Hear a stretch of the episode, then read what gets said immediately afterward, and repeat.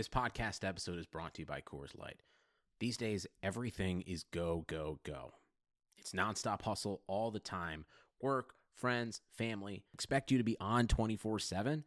Well, sometimes you just need to reach for a Coors Light because it's made to chill. Coors Light is cold lagered, cold filtered, and cold packaged. It's as crisp and refreshing as the Colorado Rockies. It is literally made to chill. Coors Light is the one I choose when I need to unwind. So when you want to hit reset, reach for the beer that's made to chill. Get Coors Light in the new look delivered straight to your door with Drizzly or Instacart. Celebrate responsibly. Coors Brewing Company, Golden, Colorado. If you're a loser, tune in and you'll be a winner. It's the Moran-Alytics Podcast, talking Buffalo sports, Yankees, WWE, 80s music, and pop culture. And now, here's your host, Patrick Moran.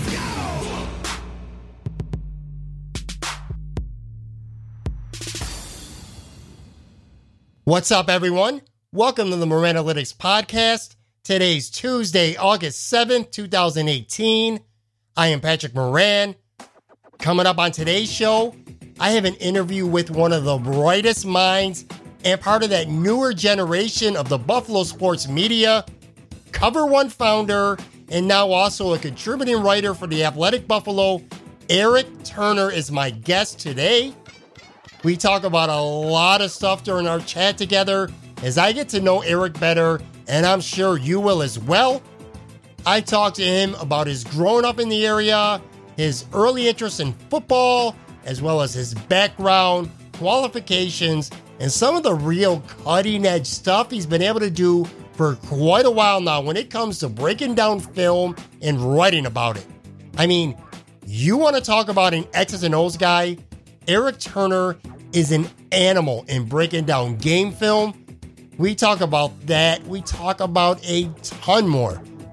It's a great chance, like I said, for you fans to get to know one of the real rising stars in the Buffalo mainstream media. And right after that, I have a guy who is positively not one of the real rising stars in the Buffalo mainstream media.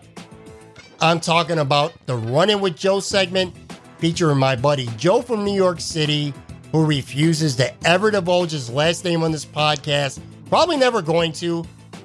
Anyway, I actually apologize to Joe for screwing him over on this podcast, not once, but twice in consecutive weeks. And then we talk a little bit Buffalo Bills training camp. And I'll tell you what, here's a spoiler alert Joe is not a fan of NFL training camps.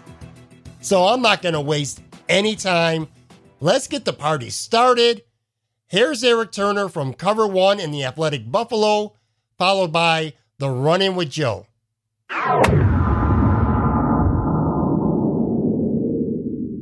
Okay, my guest today is the creator of Cover One, a very popular and informative Buffalo Bills site that really excels at breaking down film and the analytics of football. It's helped lead him to a role at the newly formed The Athletic Buffalo, which of course has quickly become like an all star lineup of Bills and Sabres journalists.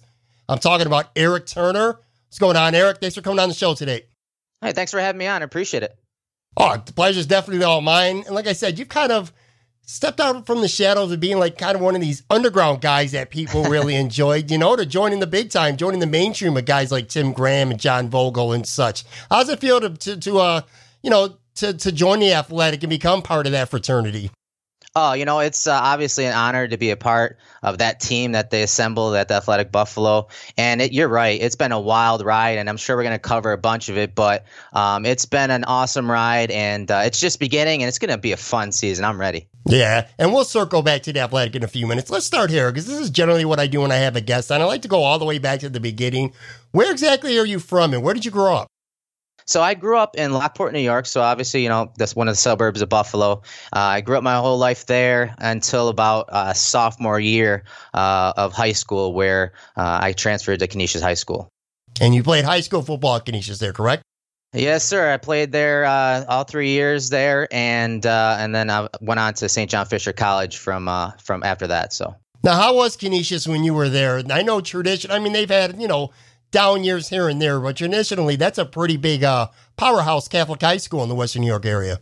Oh, it's yeah, it's definitely a powerhouse now, um, not just in the state but across the country. I mean, they're getting some uh, top-notch recruits uh, there now. Um, when I was there, we weren't good at all. I was, uh, you know, one of the the first classes where they started getting guys from outside of Buffalo, and you know, guys that you know came there to play sports. And so um, the AD at the time uh, somehow knew the athletic director in Lockport. I played uh, JV in Lockport, and they somehow knew each other. And um, I was, you know, I want I want to say recruited at the time because they weren't really recruiting, but it was that it was that beginning, that inception of them actually picking up some of the top recruits. And so um, that's how I got. I ended up in Buffalo um, that next year, and we got a house in Buffalo, and that was uh, history.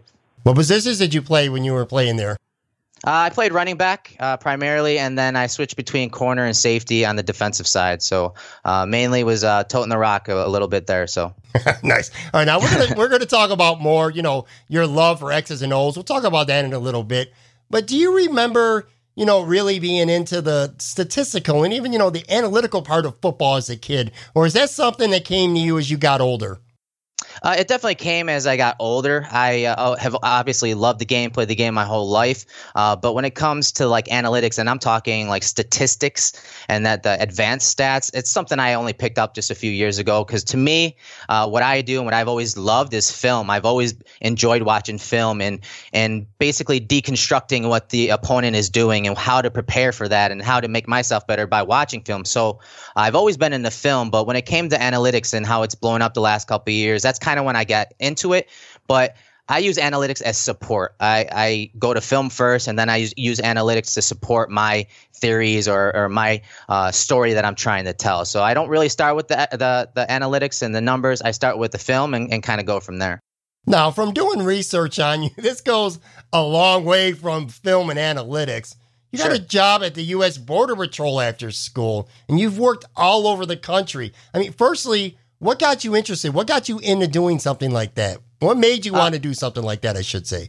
That's a great question because uh, I went to school for criminal justice with a minor in psychology at Fisher. And so, uh, one of my last years there, uh, my criminal justice teacher, um, she asked if I planned on getting into law enforcement. And I said, I, I didn't really know. Um, I mean, a lot of the stuff that I was gearing towards and, and classes I was taking obviously were criminal justice courses, but I didn't know exactly what I wanted to do.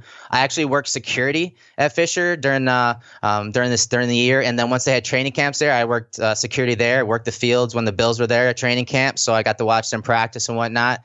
Uh, so I was leaning towards that, but she kind of gave me a little push, and um, it, it, you know started taking uh, uh, doing an internship with the Rochester Sheriff's Department. And once I got into that and I did some ride alongs and just saw the different areas of the Sheriff's Department, I knew that's what I wanted to do. So, two weeks after I graduated St. John Fisher, uh, I had a, a, brother in the military out in San Diego, and he goes, you know what? Why don't you move out here? You can stay with us for the first month or two while you set up and get a job here in law enforcement here because here they offer a test for whatever department or whatever agency you're looking for every week. Whereas in Buffalo, they, I mean, Buffalo, they were offering, I think, their uh, city police jobs maybe once every couple years. So the opportunity was on the West Coast. So two weeks after graduation, I packed up my my little Grand Am and I moved across the country. And that very first week I got there, I took the Border Patrol exam.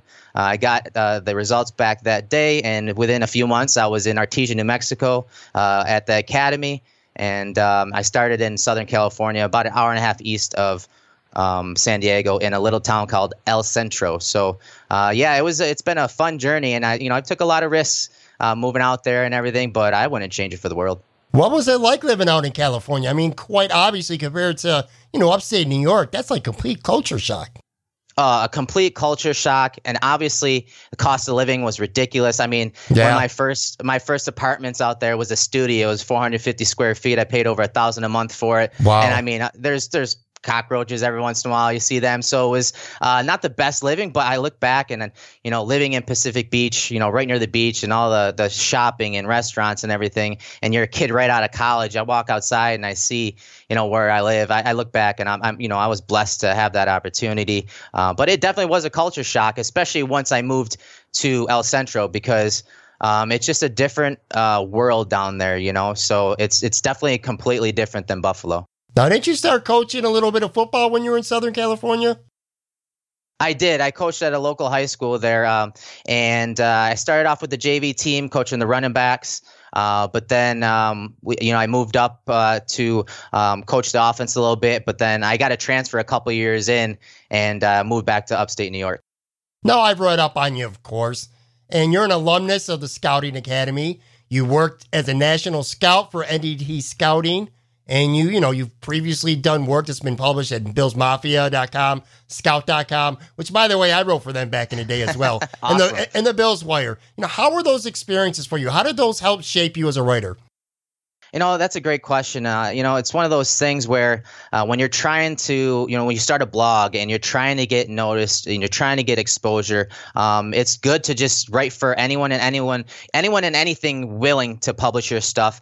And uh, so I took, you know, I took pride in that. And, um, but, you know, as much as I, I wrote for different um, companies and great teams, you know, as you mentioned, NDT Scouting and whatnot, Bills Mafia, um, you know, it's one of those things that the biggest takeaways from that is not just the exposure, but the interaction and networking that you gain from that. And that's kind of what um, the Scouting Academy did for me as well, because I was trying to get to in, into evaluation and uh, I, you know, I knew how to talk football, but I didn't know the language, the, the, entire language, and what the scouts are using, and the paradigms and templates that they use when they're writing up these reports. So, um, I, you know, I learned a bunch there at the academy, and then of course, the like I said, the biggest takeaway from all this is networking, and that's that's one thing that I was always taught at a young age. That's one thing that helped me when I was at Canisius, being the the new kid. I knew that a lot of kids I went to school with were probably more well off than I was, so I wanted to, um, you know, network and become friends with those guys, and because that's you know that's what life's about, you know, that networking and and, and building those relationships, because in the end, that's that's gonna what's gonna help you in the long run. Sure, absolutely. How important is it, do you think, in your opinion? To have get your stuff published anywhere you can, you know, because you're honing your craft. And so many young kids today, you know, they want to be sports journalists and they want to go to college and then they think they're going to go straight from college to covering the Washington Redskins, you know what I mean, or writing for Sports Illustrated. Not necessarily work that way. It's really important to get as much stuff published to get that experience under your belt. You know what I'm saying?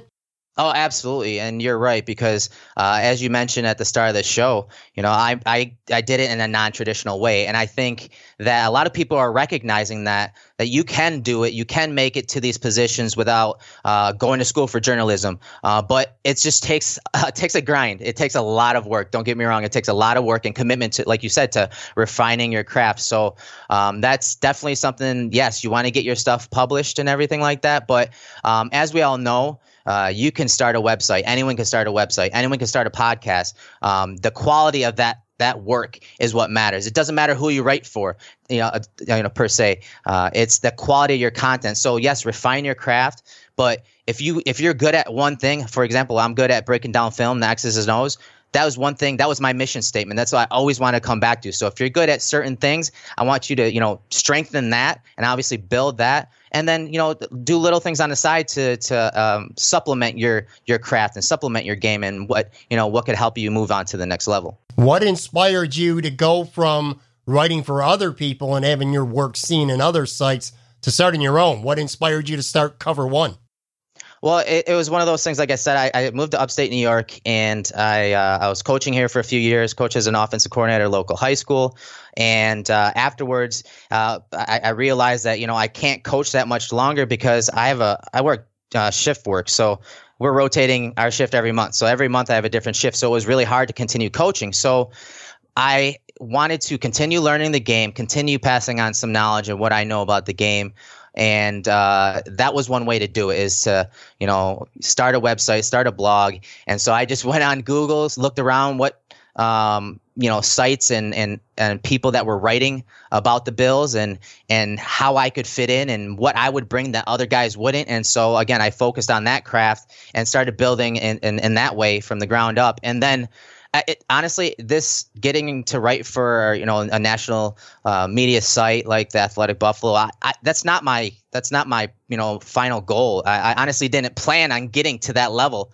Uh, it was something that just took off from Cover One, and then you know as you get more exposure, as you uh, again as you mentioned, write for other publications and get noticed. And I mean, social media is uh, I mean it's changing the game. So sure. it, without tw- without Twitter I mean, I wouldn't be here right now. I wouldn't be in that position with the Athletic. My cover one wouldn't be where it's at. I mean, a lot of traffic is is uh, driven from social media, and uh, people people understand that, and that's why you know, like I said, anyone uh, anyone is and, and wants to start a site. That's the way to go because um, it, it's it's very it's at your fingertips now. So. Um, that's definitely something that uh, I took pride in. Again, the quality at work at Cover One, and then somehow, you know, the Athletic came calling. Well, you brought up a lot of good points, and one specifically you said that really stands out to me. And I have a lot of you know young people uh, who listen to this show who aspire to be you know a blogger or you know a sports writer, whatever you want to call it. There's so many definitions of the word nowadays, sure. but you said you need to stand out and do something different. You were evaluating what's out there, and you said, you know what, this is what I need to do that's going to be different and stand out. And I think that's one mistake that a lot of people who start their own blog or work for other blogs make today is that there's so many Buffalo Bills fan sites that are dedicated to news, you know? Yep. And you can present it in a certain amount of way, but at the end of the day, you're just spilling out the same thing over and over, just in maybe written differently, but it's the same thing. How yep. important is it to help for people out there listening? Find your own niche, you know, do something, find something that not everyone else is doing out there. There's no doubt about it. Like I said, that was film was always my my niche and, and my calling. And so um, while there were a few guys out there doing it, um, I just felt I could do it better. I just felt that I could bring a better product. And so you know, it took a couple years. I mean, I literally had to teach myself how to do video editing. Again, I didn't go to school for any of this, so I had to teach myself how to do video editing, uh, how to you know just record stuff, screen record stuff, and and uh, refine the quality of videos that you know I was creating, and how to um, um, properly um, do a teleconference with a player when they want to break down film. Like little things like that took a lot of time. That's why I said earlier, you know, uh, if you're good at one thing, you know, maximize and strengthen that skill, but then find out some other areas that where you can add to that and and refine that skill. You know, that supplemental skill. Uh, because again, video editing is a is a whole niche in itself. So um, you know, it's it's one thing to use still pictures in an article when you're writing about X's and O's. It's an you take it to another level if you can video if you can uh, add graphics on top. So um, there are so many layers to uh, being just a film guy or X's and O's guy um, that you can really maximize to make your product top notch. Well, I'll give you a little bit of an ego stroke here. There's not many people who do this that are on your level. Certainly not with the Buffalo Bills. Oh, appreciate if it. not the NFL, you know, period. How exhausting is it the kind of work that you present? I mean, it's being a columnist or a reporter, that could be tired enough. That's a grind. I mean, your gig is to really dig deep in the film, deeper than most people are willing or even able to do. You know what I'm saying? How exhausting is that for you? No, you nailed it because you know when you're writing a commentary piece, when you're writing uh, a column, uh, to get you know giving your opinion, it's very macro. You can pull uh, a bunch of information from all these different sources. Of course, that takes time and research and intelligence and all that. I get that, but when you're trying to, uh, for example, break down a play, you're you're looking at you know 22 guys in the frame and how in piecing it together. So it does take a lot more dissection. It takes a lot more uh, skill to you know, obviously see what other players do and how they're reacting to certain stimuli that's happening in a play. But you also got to know the X and O's part of it. You got to know what their assignment is and say a cover three. Um, so it's very, it's it's more micro and it's more centralized as you mentioned, and uh, it does take a lot more time. But for me, that's that's where the gold is. You know, those are the the nuggets, the good details, because that's what's going to separate you uh, from anyone else that's just doing uh, a normal X's and O's piece for uh, you know a national publication. If if you can uh, weed out the little details that go into a play, that go into an assignment, that's going to separate you. Now we've talked about the athletic a couple times already. How did that happen that you ultimately would end up joining the athletic? Uh, that was just a, a, process. I had been following the Athletic for a while. I was a subscriber for a long time. I knew that the, um, the the issues that were going on in Buffalo. I don't live in Buffalo. I'm about six and a half hours, but I still was. I was following what was going on with, say, you know, the Buffalo news and whatnot, and how media was changing overall uh, in that landscape. And so I, I, had been following the Athletic, and uh, you know, Cover One had kind of the same uh, model behind it, where we're not we're not going for clicks. You know, we want people that enjoy our quality content, um, that are willing to contribute uh, to uh, cover one and, and improving the quality, improving the, the, the contributors, adding more contributors to give you more content. Um, so we had the same model as Athletic. So when the Athletic was, you know, coming in um, to start this season, I, I, we saw it coming. You just saw it coming with how the Buffalo News kind of, uh, you know, took a hit and the guys were leaving there. And when guys like Tim Graham leave, and then you see like, you know, Matthew Fairburn from uh, New York Upstate leave, and you see these big name guys, you know something's coming. And I was contacted from them and uh, you know I obviously asked to write about the X's and O's. And as soon as they called, I said absolutely because our philosophies um, and and mission statements align perfectly. So uh, a lot of the stuff that you're going to see me write for the Athletic, you you could look back at what co- I've done for Cover One and what I still do for Cover One, and and see that it's it's perfectly in line uh, as far as the the mission statements go. Is that a little bit of a pinch me moment for you? Because you know and I could tell just by the way you're talking and presenting yourself, you know, you're just a guy, you're a fan who really knows a lot about football and made a decision that this is how I'm going to present it, you know, with film and stuff like that. And next thing you know, a guy like Tim Graham, who's, you know, been around forever, he's one of the biggest yeah. names in sports journalism. Matt Fairburn, you know, he's a rising star in the game. John Vogl covered the mm-hmm. Sabres for the news for 16 years. These guys, now all of a sudden you're on the same team working with them. You know, is that kind of like a little bit of a pinch yourself moment just because of the magnitude of what you built, where you came from? You know, starting out small, just writing for blogs, doing your own site. And now, next thing you know, bam, you're part of a very impressive team, you know, that frankly is out there battling with the Buffalo News right now for, for supremacy when it comes to Buffalo mainstream, uh, you know, online content, print media, whatever you want to call it. You know what I'm saying? Right. Yeah, it's it's surreal. Like I mentioned earlier in the show, it's uh, I can't believe that you know I've gotten to this uh, this uh, you know height right now. But it's I'm riding the wave. Like I said, I'm just a guy. I, am just a guy who started a blog, and so it is very surreal. But I also take pride in you know what my name is on. So um, you're gonna get the best for me uh, on the athletic, and and again, I think that the way I present it uh, you know, present X's and O's for the Athletic Buffalo is again unlike anywhere else. So I do have an extreme amount of confidence in what I do and what I bring to Athletic. And I think uh, Matt uh, said it the other day to me when we were talking. Um, we bring each of us brings a little something different to the team. So uh, of course I'd like to pick their brain and, and learn the you know broadcasting and journalism side of things because again that's that's something I am not that good at and I admit that and that's why I have two editors for Cover One. So um, the team the team that they have at, at the Athletic Buffalo and uh, the editing team and just the talent. I mean, it is surreal. And again, I'm just riding the wave.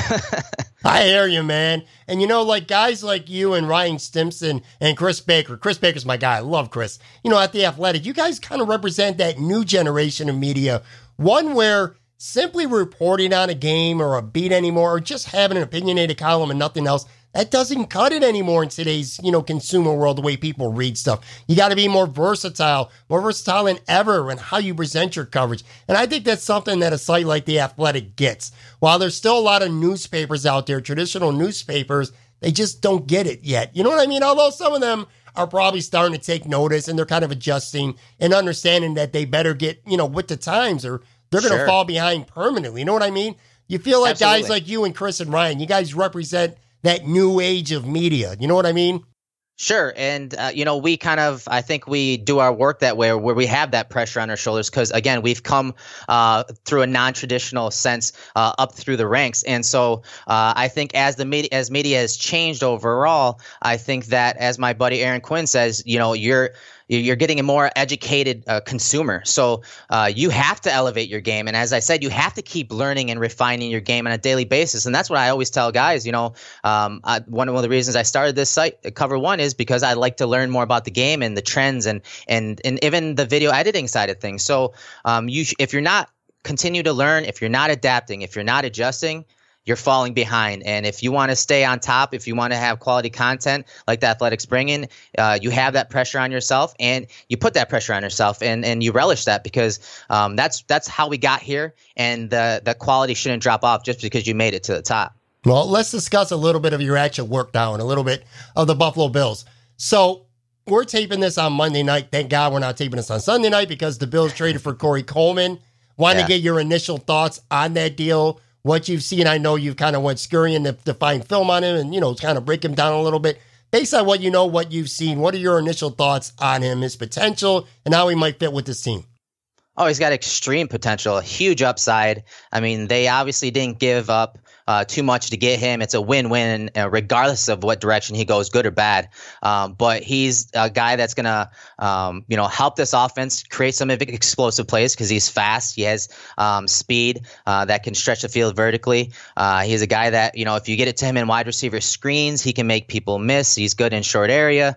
Uh, I think that he can take a top off the defense, and I think the Bills need that element uh, this year, regardless of what quarterback's in there. And so I, I like the move. I like the value, um, and I think that I've just got done watching from year one, year year two of him, and when he's healthy, he's shown a tremendous improvement. And so, um, year three usually is that year that typically receivers, you know, kind of bust out, and a guy like uh, Coleman is probably even behind the curve curve in that department because he's coming he came from you know baylor uh, you know an offense that was almost like a basketball team so if, if the wide receiver the primary receiver say coleman wasn't getting the ball he didn't have to run a route they didn't make them run routes so that route tree was very thin uh, he didn't really know much about as far as the nuances of being a receiver so uh, i think that you know he's still a little raw but what i saw from year one to year two even in cleveland even with their quarterback situations um, I think that it's very promising. And again, I think there's it's low risk. So it was a good move by Brandon Beane.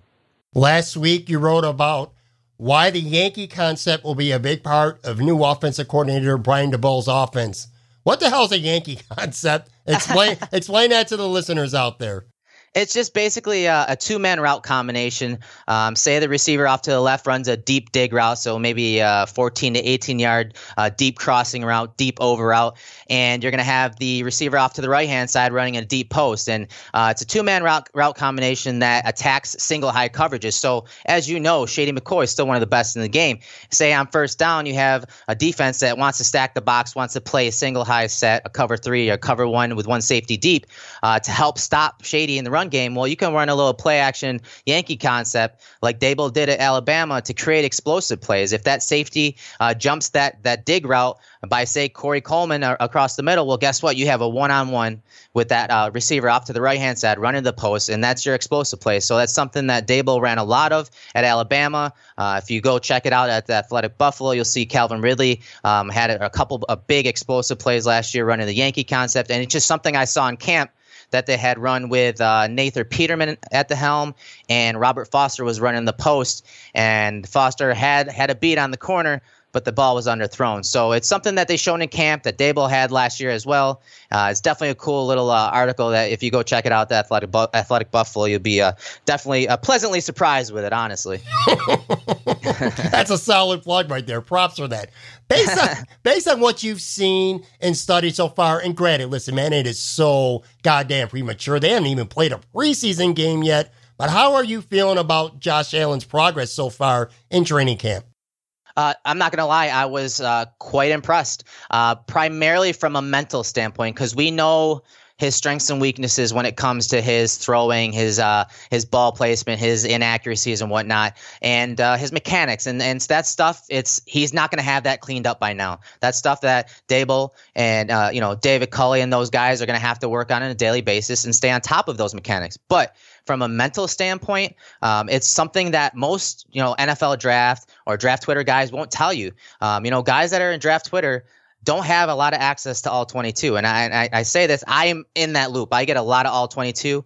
And uh, if you look at Josh Allen's uh, career at Wyoming, uh, as far as all 22 goes, there is literally five games from him on the market, and two of those games were some of his worst games. So you didn't really get to see a, a good enough sample of his mental processing of coverages, you know, how he works through progressions. That's just not enough passes to see from the all 22 angle where you can see why the defense is dropping to this area and why he made this uh, read and threw it to this spot. Um, so that's something that a lot of people aren't talking about. But I think that just based on that, those five games that I saw in all 22 from Josh Allen's season last year, I think mentally he is further along than I had seen on film. And so um, I think that's promising, and that's uh, something fans should definitely cling to. I'm not saying throwing him, him in right away, uh, but the downside of that, the one thing I didn't like at camp, and why I was really harsh with him at camp, uh, was his his uh, body behavior, his mental toughness. Uh, he got on a in a really bad rut um, on that first day of practice, you know, of course, you got the rookie jitters, and you know, Sure. so a couple bad plays he strung together in a row, and he got down on himself, and that's something you didn't really see too much of um, on film with him, where his uh, his lack of mental toughness and his body behavior. You just saw him get down, and then he just couldn't really make throws. You didn't see a lot of that on film, so I was really surprised to see that, and I was really, uh, I, I you know I was critical of him at that because in your first practice, I get the rookie jitters, but you know everyone's watching you, you're including your teammates and his coaching staff. And I thought that he didn't handle it well when things weren't going well, and he physically showed it to the point where his teammates and his coaches, uh, Coach Daboll, had to pick him up. And of course, that's what you want. But I just thought he didn't handle it that well, and that's something I've been paying attention to from here on out. So a little good, a little bad, but I think fans should definitely be um, ecstatic about the future with Josh Allen. Talking to Erik One from the Athletic Buffalo in Cover One. You did some film study with now former Bill center Eric Wood. How was that? What did you guys watch together? And what was that experience like being with him and, and you know, and doing some film study with Eric Wood? Those are those moments are really um, i mean I, I again I, i'm living on, on cloud nine because i get to sit down and watch film with the likes of eric wood lorenzo alexander jordan poyer. Um, the eric wood piece was so cool because um, you know he's not on the team anymore neither is that offensive coordinator. So we were able to you know pull back the curtain a little bit on the nuts and bolts of the center position in an offense because you know a lot of people uh, knock Eric Wood his last couple years and his play and how maybe it deteriorated and obviously dealing with injuries. Um, and that's that's fine. That's those are all valid concerns and, and probably some strong points from people. But I don't think a lot of people understood like what goes into the center position how important it is to an offense and how you know there's a lot of communication going on uh, from the time they break the huddle to the time the whistle is blown and a lot of that rests on that guy's shoulders. So it was cool to for him to uh, you know kind of point out some of the language and some of the responsibilities that the center uh, is is you know responsible for and and I think a lot of fans uh, enjoyed that piece um, just because it kind of peeled back the curtain and we kind of uh, we uh, outlined some things that um, you know Rick Dennison does on offense, so that kind of helps us out in the division now that he's with the Jets. So that was kind of fun. how con- how concerned are you with the Bills' offensive line this year with Wood gone, Incognito gone? Glenn, well, Glenn, you know, didn't play much at all last year, but he's still a good talent. He's gone too now. So arguably their three most talented linemen from last year all gone. How are you feeling about the line based on what you've seen on film right now and going forward? I, I am worried. I am. Obviously, the center position's up for grabs. Um, and then you throw in the quarterback position. So, two of the most important positions on the field are up for grabs right now. Uh, and, but, you know, if, after talking to Eric Wood, I kind of, um, you know, I kind of relaxed a little bit because when you think about the guys that are, you know, in there now, you had mentioned Glenn. Well, Dawkins played a good amount uh, last year, and it was a promising uh, rookie year for him being thrown into the fire like that at left tackle. Um, so he's got, you know, some games under his belt, something that uh, McDermott always um, talks about when about that rookie class last year. Uh, then you throw in, you know, uh, Ducasse. I know he's kind of going from right guard to left guard, but throwing John Miller back in at right guard uh, in a scheme that fits his um, his skill set better, um, I think is going to help the offensive line. So he's got experience. So that's another good thing, as Eric would mention. Um, Russell Bodine coming over from the Bengals has played in a very diverse and balanced offense. Um, and uh, they ran a lot of similar uh, pass protections and, and run plays that uh, the Bills are going to run this year. Very diverse in that regard. Um, and Ryan Groy, I mean, he's played everywhere on the offensive line. When he played for Eric Wood a couple years ago, he was pretty darn good. And so um, right now, I know they're listed as co-starters, but those two guys have experience any way you want to cut it. And Jordan Mills, uh, so far in camp, I've been pretty impressed with him. I know a lot of fans are down on him and and want and, and believe he's just replaceable, but the staff likes him and uh, he looks like he's gotten stronger. Uh, he's he's gotten a little cleaner in his kick slide. We'll see how that holds up versus uh, some top-notch rushers and defensive guys uh, this coming year. But um, I am worried. But I also see I, I temper my expectations. I, I, I think that I love the scheme, and I think the scheme will help them if they run a little more uh, RPOs than they did last year. They were like bottom five in that department. RPOs can help your offensive line. RPOs will get the ball out of the quarterback's quick hands quicker, and RPOs uh, show like play action, and that does stunt pass rushers, so they have to think about run and then transition the pass. So little things like that can help this offensive line, but uh, I think we do have to have our expectations low, and I think that's that's the way we should approach this team, especially on the offensive side of the ball. One more Bills question, and then we'll wrap up with the mini lightning round. So preseason games start this week, couple days from now, in fact. Not counting the quarterbacks, because of course I'm sure you're keenly interested in how the quarterbacks look and get an opportunity to get some film and break that down on them. But not counting them, who are a few guys on the Buffalo Bills that you're really going to have your eye on over this next, you know, two, three, four preseason games? Man, that's a good question. I think uh, just the the running back position, the the you know third and fourth spot uh, for that running back position between uh, um, you know the Keith Fords, the Marcus Murphys, um, the Travaris Cadets, and Taiwan Jones. I think that the way that shakes out, I'm I'm always paying attention to that. I'm a big cadet fan, and when I compare uh, what he can do out of the backfield as a receiver, um, and just the balance he brings, even in the run game and systems he's played in. I mean, think about who, who he's played for it. down in New Orleans in that Sean Payton complex offense. I think what he brings uh, to the offense as uh, a guy on third down that can come in and catch some passes and run routes like a, a receiver, and then of course the return game. So that I think Cadet's always on my radar. Cadet and Jones, uh, Keith Ford's had a fantastic camp but I just I don't know if he can um, bypass a guy like Chris Ivory because those guys kind of have similar skill sets. So I think uh, Cadet's one guy I'm going to be watching very closely uh, so far in camp. On the defensive side, hmm, I'd I'd have to stick with the secondary just because of the changes. Uh, in the slot corner position, that's something I, you know, we continue to talk about cover one because uh, I'm a big fan of Leonard Johnson and what he did, and I know he just signed with the the Giants.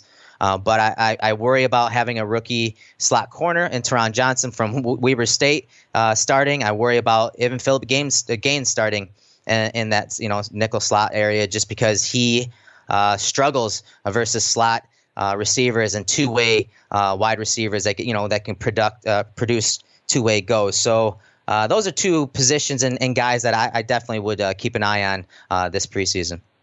All right, here's what we're going to do. I do this with every guest we're going to have a little mini lightning round. Just going to ask you a, a handful of random questions, not much deep thought required at all. Just whatever you think of, that's your answer. Spit it out. Sound good? Sounds good. Let's do it. All right, man. Favorite non sports related activity to do when you're away from football, writing about it, or watching film? Oh, that's a good one. I'm a canine handler, so I, I go to work every day with a dog. So if I'm not uh, watching film or breaking down film, I'm spending time with uh, my three dogs and my wife, and uh, that's pretty simple life for me, man. So I'd say playing with the dogs and hanging out with the wife. Nice. Okay. And all the time you've been involved, you know, in sports media, no at any level, who's been your favorite player to cover, to break down film, and to write about? I'd have to go with LeSean McCoy. I just think he's an elite athlete, and we were lucky enough to uh, get him from the Eagles. And you know, seeing the way he's changed uh, his running style in the different schemes that we've had in Buffalo, I think he's uh, he's obviously a dynamic athlete, and it's been fun to watch and cover. Now, name a former football player. I don't care if it's a Buffalo Bill or from any other team that you wish you were old enough that you would have been able to cover him when he played. Uh, I mean, I'll be a homer here. I think Jim Kelly, uh, just because of the responsibilities he had in that K gun offense, I think he would be fun to actually you know watch some all 22 with or break down some film with, uh, just because of what he did with those offenses back in the early 90s. What's your favorite city to visit? San Diego. Nice. You know, dude, I, I've never been out to California. God, I want to be out there so bad. Oh, I mean, I lived, like I said, I lived there before uh, coming back here. So uh, it's definitely, uh, besides home, it's it's definitely my second favorite city. Now, you have a lot of good friends in the media, blogger world, whatever you want to call it. It doesn't matter. Mix them both together. But who would you consider your closest friend? Uh, that's tough because so many people have been integral to getting to where I'm at now. But a guy that I've kind of um, uh, somehow our paths crossed uh, again after having you know a relationship with his sister-in-law. Uh, had to be Chad from Die by the Blade. He's the editor over there, um, and he's uh, definitely a guy that I've come up with through the ranks and learned a lot from uh, in the last couple of years. Sweet. All right, second last question here. If Twitter were to send you a note and say, "Yo, man, Erik." You're only going to be allowed to follow one person now on Twitter. No one else, just one person only. Who would that one person be? Oh, that's easy. I think Matt Waldman from the RSP. Uh, I think you know he's a great follow. You can learn a lot. Uh, whether you're just trying to watch some football or if you're trying to get the the X's and O's, the nuts and bolts about evaluation, he's uh, he's one of the best follows out there on Twitter. All right, sweet. Here's my last question, the same one I always ask everyone. You can have three dinner guests, any era, dead or alive, does not matter. Who you got? Oh, uh, I'd start with Bill Parcells. I'd go with uh, Walter Payton and then Peyton Manning. Nice. All right. it's it's all over the place, but I I just think uh, those three guys were um, offer some awesome um, you know motivation. Obviously, you can you can learn a lot from three guys like that. So very inspirational guys as well. You know, you hear the term football guy all the time. You really are a football guy. Easy to get that sense. Yeah, no doubt about it. I, I definitely, uh, it's, it's something I do every day, and I obviously uh, take a lot of pride in it. So uh, you, you're not, you're not far off, far off from there. All right, everyone. Erik Turner, make sure you follow him on Twitter. Cover underscore one underscore. That's a weird yes, Twitter handle, but I do like it. it. it's hard to say, but it's easy to do. Let's put it that way, okay? You're you're telling me. I-, I, wish I could get you know an easier one, but I just gotta settle for this. Nah, one man, stay with that one. Make sure you follow him on Twitter. Check out his work at the Athletic Buffalo. Definitely worth a subscription. I'm a subscriber.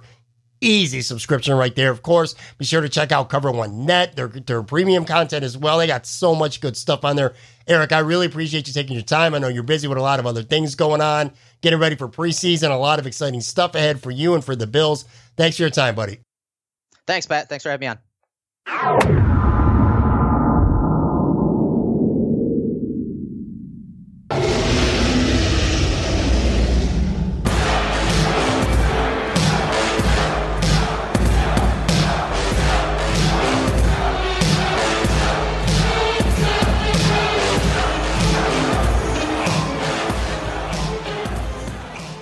Joe, dude, you mad at me over last week? you know, Pat, you are like the biggest Nazi when it comes to sound quality on every podcast we're on. Like, I got to make sure that, like, there's no cars driving by my apartment. I got to make sure the air conditioner's off. It has to be crystal clear. And what happens? You don't press record. Yeah. I fucked it up. I dropped the ball.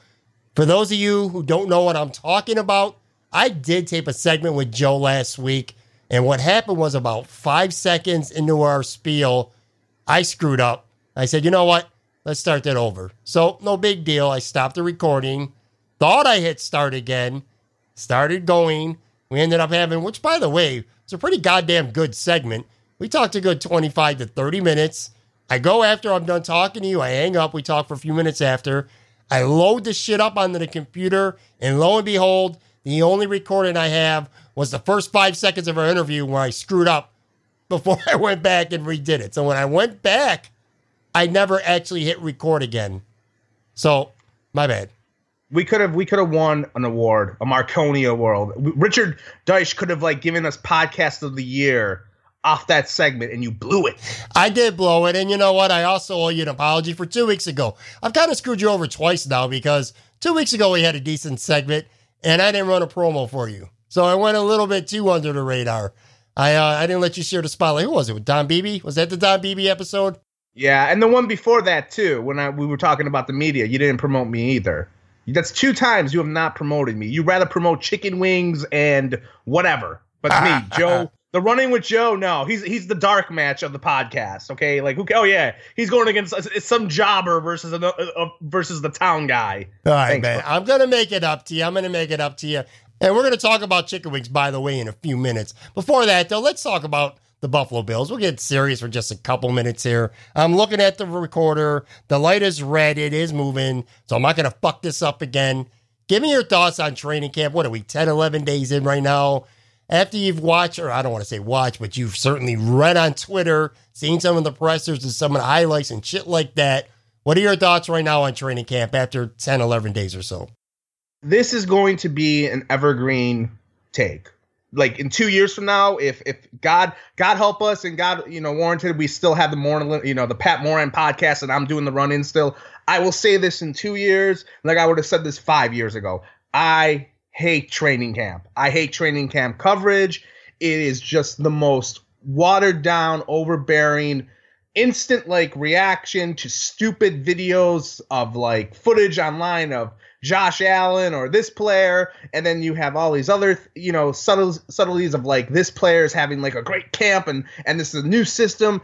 I've watched the Bills for 30 years, man. Okay, and every year it's always the same thing where it's just like, you know, hope, hope, you know, whatever, springs eternal, whatever the hell that saying is, and I just have always not liked liked it at all because I remember, man, when it comes to like coverage of like teams past when it comes to spring, you know, spring training, uh, when it comes to training camp.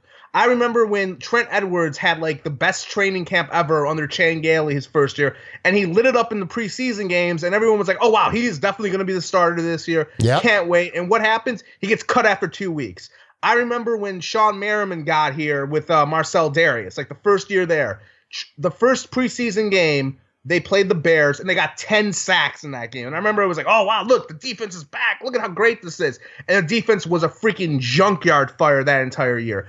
I remember in 2013, the first year of Mike Pettine's defense, the Bills played Washington in the third preseason game. You know, the, the really important preseason game, which I don't know who the hell put, you know, put that phrase into like a fact. And Rex Grossman and the Washington defense had, uh, offense had over 300 yards on the Bills defense in the first half. And you know what happened that year? The Bills defense set, set a franchise record in sacks. Like there's so many instances where just the preseason, the training camp, when when guys look good and it doesn't mean squat. Like there's always that running back that everyone loves, like you know Xavier Omon or someone that's like, oh, this guy has to make the team, or Brandon O'Reilly, this guy's gonna make the team because he's catching passes, you know, in the fourth quarter of a meaningless game. It doesn't mean shit. And this year, it's worse than ever because Josh Allen's here and everything from charting throws to, you know, snaps with the third team, the first team, the second team, the fifth team. It's just annoying. And I, I just want I, and I hate preseason too when the when that shit starts, I'm I'm miserable as fuck. I hate all of it. August football is horrible. If it was up to me, I would just completely close off camps I'd actually have kids there. The kids can be there. They can watch the, the team play, practice and get stupid autographs or whatever the hell kids do these days. And that's it. That's how my August football would be. Well, I'll tell you what, man. Two things you said really caught my attention. One of them was Trent Edwards.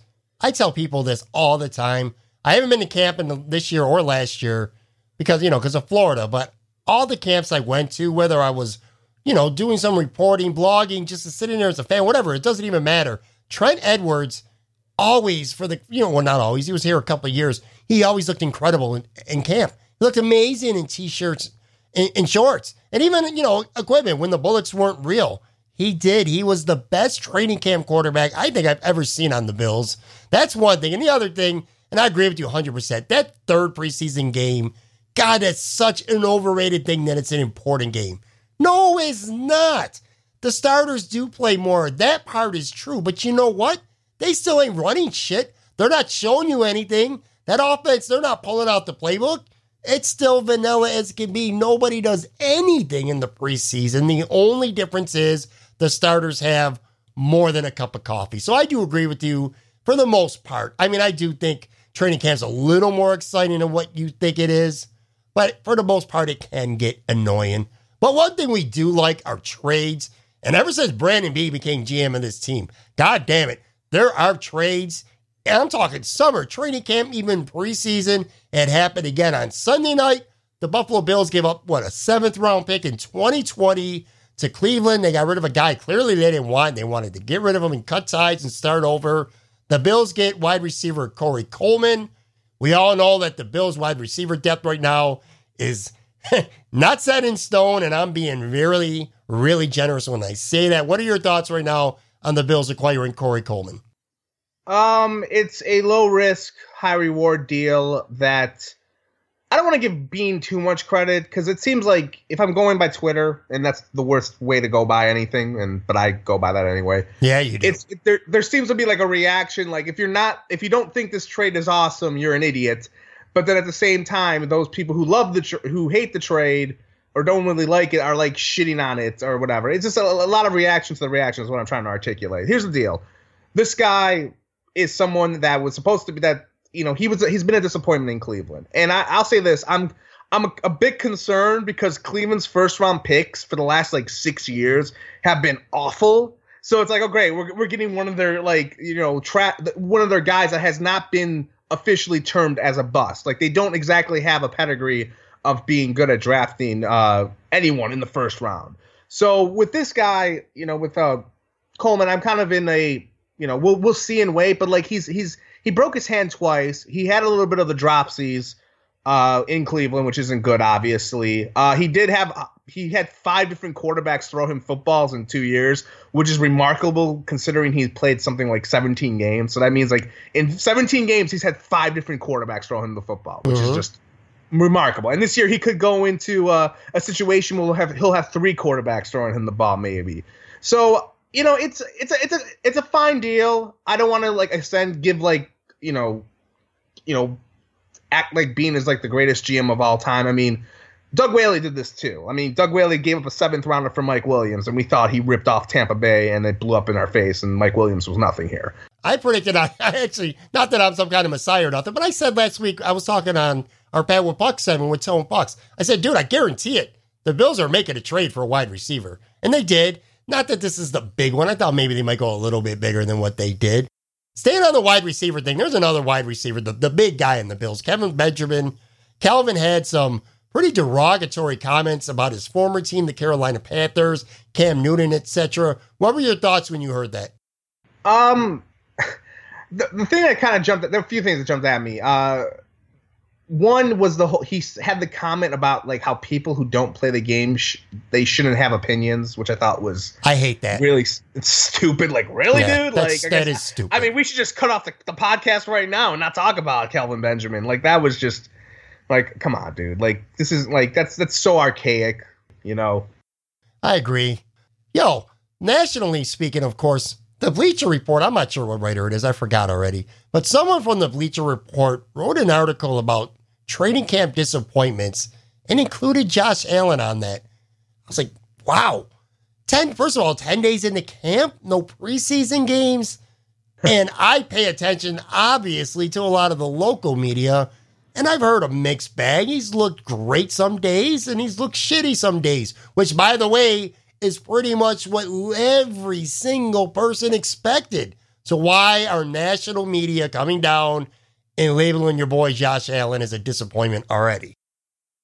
Well, I, I think this goes back to uh, like my rant about training camp and how it's just, you know, you just need all this content twenty four seven, and all of it is just bullshit. Yeah. And I'm sure this guy got an assignment from his editor and said, "Hey, it's ten, it's been ten days in training camp. Give me the disappointment. Give me a disappointment list."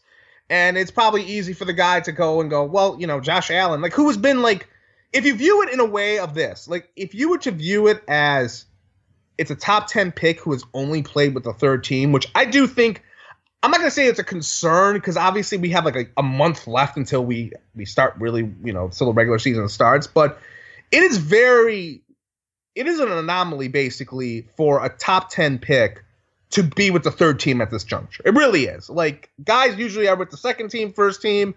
And you're right. It is. It was kind of expected a little bit. Like they were to really take their time with Josh Allen, just going by mini camp or OTAs when he was like the third, the third quarterback. So on that merit alone, I could see the guy sta- stating like, "Hey, it's kind of a disappointment." Uh, in regards to that, you know, because only because by that measure. But again, I don't even think like why are you why are you writing this after ten days? Like it's just like, like give me a give me if you want to do that stupid piece, do the stupid piece at the end of training camp. You know what I mean? That's when you go, hey, the biggest disappointment is this guy. Like if you have Josh Allen stats where he stunk in the preseason games, and even then you can like write that. But like, you know, ten days before, like ten days into it, it's just kind of like, ugh. like seriously, go go outside. You know, watch some baseball. You know, play with your kids. You know, write a write a letter to your congressman to try to impeach Trump. Like do something else, you know, instead of like writing stupid shit like this. I hate him being a third quarterback. That's the one thing I do hate. If they were, if they would have known that they were going to draft a guy as high as they were, I really wish that they didn't either sign AJ McCarron or I wish that they would have gotten rid of Peterman right after the draft because I don't mind him not starting. In fact, I've made it very clear on this podcast several times. I don't think he should start, especially not at the beginning of the season. However, I do feel like his development's going to get stunted a little bit you know, playing on the third team. Move him up to the twos. At least let him get some uh, more consistent reps with the twos. Get rid of Peterman or knock him down the three. Or if he beats out McCarron, let McCarron go down the three. But I'm not a fan of Josh Allen being on the third team. You didn't pick the guy, goddamn seventh in the draft, to be your third team quarterback. I don't care if it's the regular season or 10 practices in. No, that's a good. I mean, that's a good point. I mean, I, am still the mindset I'm going to wait it out a little bit longer to see that. But I'll say this: if if the plan was for him to be like the third string, like let's just say the regular season starts tomorrow and it's McCarron, Peterman, and Allen in, in that order. That's the way it I'm going to say now. this. Uh, yeah, I will go back and go. Why the hell did you? Why did you trade Tyrod Taylor then? Because I think I, I was I'm a Tyrod Taylor guy, as everyone on Twitter kind of knows.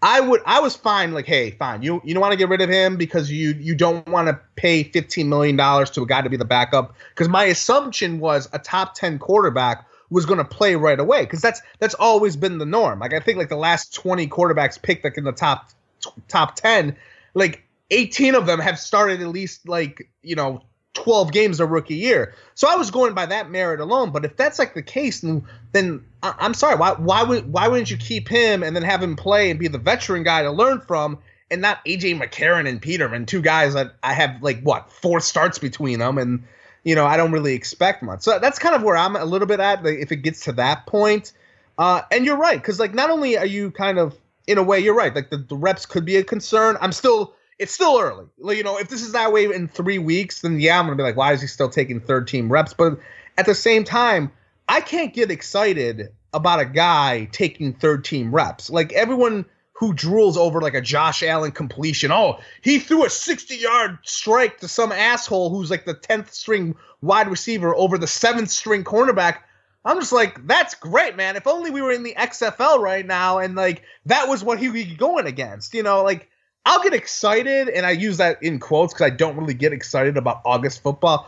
I'll get excited if he's with the first team and he's going against he's going against Trey White and he buries a, a throw right between you know right into Kelvin Benjamin's stomach when Trey White's right there. That's when I'll get a little bit like, ooh, I I feel something. Like that seems cool. Not when he's with the third team. Like that's why I don't get excited about throws. And again, that goes back to my training camp diatribe. But like that's where I, I'm kind of at a little bit with that. So it's still early for me. I'm not going to push the what the fuck is he still doing there yet, but give it a couple weeks. Scale of one to ten. Preseason game Thursday, opener against the Panthers. What do you got? One to ten. What's your level of excitement? Um, six. Only because I've always said this: if you if you like preseason or any of that shit, you should only like it because that you you're watching football. Watching football is better than no football, if that makes any sense. Like at least Mhm. you can watch. I can watch it on my TV or my illegal stream, you know, whatever. I'm do, watching it in, from Queens, and like that's it. Like I, I'm. Yeah, I'm not too excited because look, they're gonna have like one. I mean, it might be it might be interesting this time around because if Josh Allen is like the third team, he's he what, what is he gonna play a sec the whole second half then? Because that's Probably. a third team guy usually plays. He's to play a lot. I'd half. be shocked if he doesn't play a lot Thursday. right. So we'll see. By the way, hey, stop dissing my chicken wings, man. My chicken wing voyages on, on Facebook and Twitter. I don't appreciate that shit. I'm on a binge Dude, I'd right rather now. hear your. Let me say this: two things. One, I'd rather hear about your album countdown. You you lost you lost everyone with that, man. I love the album countdown. Now you got the wing countdown. Um, I I have always this isn't this isn't to like add to the brand of me being uh curmudgeon like I am on the run in, but like I worked at a pizzeria for 10 years. From when I was a teenager, I was 13 years old. I worked at my parents' pizza place from until 2002, until I was 22 and, and graduated from college and left. Chicken wings are the easiest thing to make, and I do not understand the love for chicken wings at all.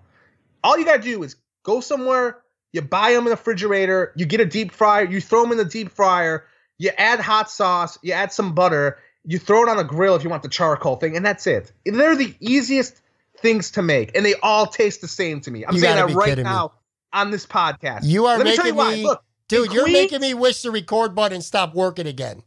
Awful. That's an awful this- take. Bro, listen, down the street from me in Queens, there's a wing place called Gleason's. They got they got really good wings. And I'll, I'll give you another hot take about wings. I take them boneless. Oh my god, dude. Boneless wings are better because you know what? There's more meat in it. There's no, there's, you eat it. You're like, ah, all the whole thing. You don't have any of the leftover shit on a wing. They're cleaner. Also, blue cheese rocks. I know you don't like blue cheese, which is weird to me. I How do don't you like not any like, cheese. what the hell's wrong with you? What, what's the hell's wrong with you? Boneless chicken wings and they're all taste the same? Are you fucking kidding me? They all taste the same. It's the fucking red hot Franks, and they sh- throw that shit on there, and that's it. Okay, the wings are easy. I made good wings, and I've tried a bunch of other wings, and they say they taste the same fucking thing. The same shit.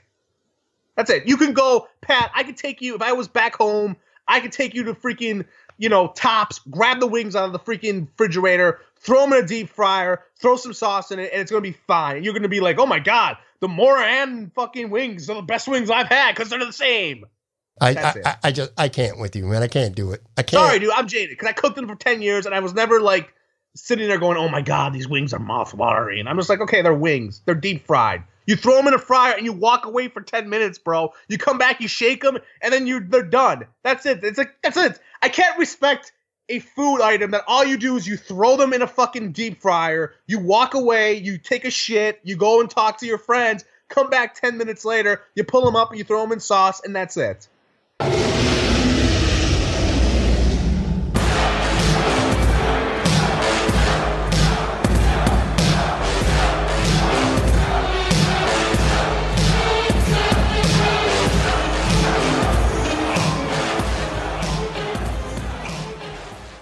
All right, boys and girls, that'll wrap up today's episode. Big thank you one more time to Erik Turner from the Athletic Buffalo in Cover One for joining the show. Really glad I got to know him. Really engaging guy, very intelligent person. You could see it when he breaks down his film. Like I said many times throughout this podcast, definitely one of those guys who's a real rising star in the media. Think you're going to hear a lot about that guy for years to come. Thanks as well again to my buddy Joe for doing the Run-In With Joe segment. I always like doing that with him. Coming up on Friday's show, I got my guy Tone Bucks with me. We're going to break down the Buffalo Bills preseason opener against the Carolina Panthers. May have a couple other guests on, do a couple different things. We'll see how that goes, but that'll be on Friday. If you haven't done so already, I don't know what the hell you're possibly waiting for. Go to iTunes and subscribe to this podcast. It is quick, it is easy, it is free. I've said it a million times. You just hit that subscribe button, bam, don't got to do nothing else. New episodes automatically get sent right to your phone or to your computer. And if you don't have iTunes, you can also catch us on Spotify, iHeartRadio, Stitcher, pretty much anywhere that award winning podcasts, or I should say, future award winning podcasts are heard. You heard it here first with that prediction. All right, have yourself a good rest of the week. We'll catch up again on Friday. Talk to you soon. Peace out.